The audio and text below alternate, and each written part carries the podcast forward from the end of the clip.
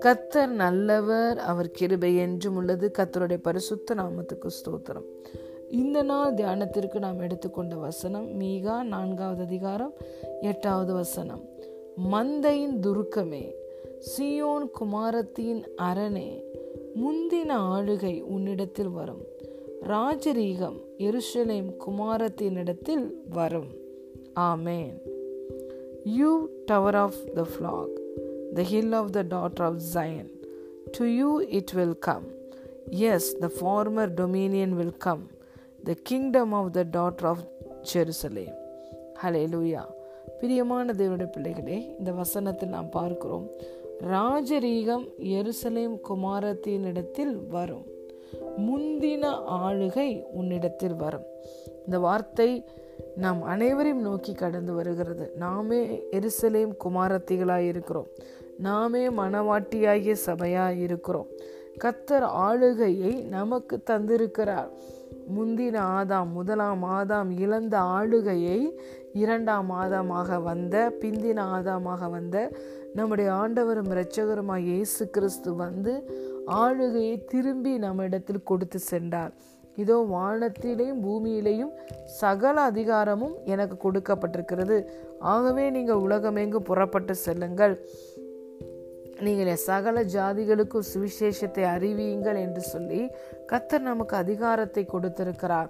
ஹலே லூயா இதோ பரலோக ராஜ்யத்தின் திறவுகோலை நான் உனக்கு தருகிறேன். பூமியிலே நீ எதை கட்டுவாயோ அது பரலோகத்திலும் கட்டப்பட்டிருக்கும். பூமியிலே எதை கட்டவிழ்ப்பாயோ அது பரலோகத்திலும் கட்டவிழ்க்கப்பட்டிருக்கும் என்று நமக்கு அதிகாரத்தையும் ஆளுகையும் இயேசு கொடுத்தார்.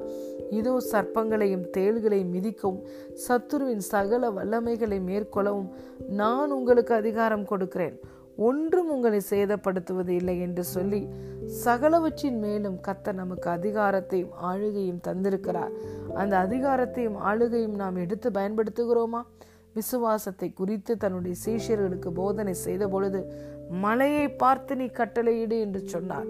நீ மலையை பார்த்து கட்டளையிட்டாலும் அது பர்வதம் பெயர்ந்து கடலில் போய் விழுகும் என்று சொன்னார். ஹலே லூயா பெரிய பர்வதமே உனக்கு முன்பதாக இருக்கிற அந்த பெரிய பர்வதம் சமபூமியாகும் என்று சொல்லி நமக்கு வாக்குத்தத்தம் கொடுத்திருக்கிறார்.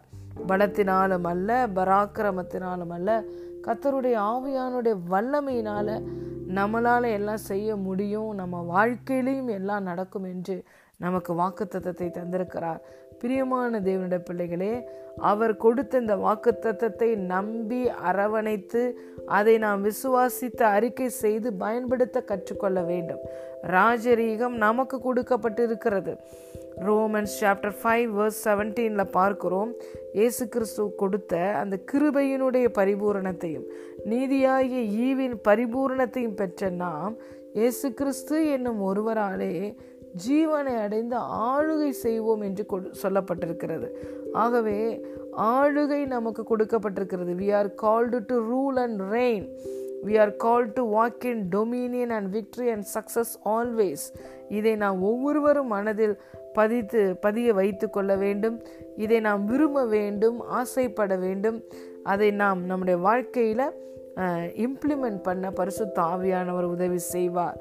ஆகவே மீகா இந்த நான்காவது அதிகாரம் எட்டாவது வசனம் சொல்லுகிறது முந்தின ஆளுகை உன்னிடத்தில் வரும். ராஜரீகம் எருசலேம் குமாரத்தினிடத்தில் வரும். சிலுவையில் இயேசு எல்லா காரியத்தையும் நமக்கு செய்து முடித்து இட் இஸ் ஃபினிஷ்டு என்று சொன்ன பொழுதே எல்லாம் நமக்கு வந்துவிட்டது. அவர் உயிர் தெளிந்த பிறகு எல்லா வாக்கு தத்தங்களும் நிறைவேறிவிட்டது. ஆகவே இன்று ராஜரீகம் நம்முடைய கையில் கொடுக்கப்பட்டிருக்கிறது.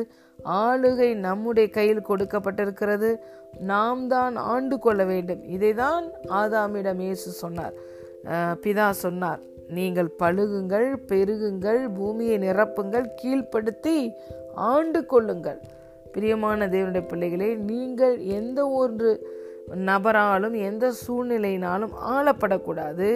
மாறாக நீங்கள் ஆளுகை செய்கிறவர்களாய் இருக்க வேண்டும். இதுதான் தேவன் உங்களை குறித்து வைத்திருக்கிற சித்தம். God bless you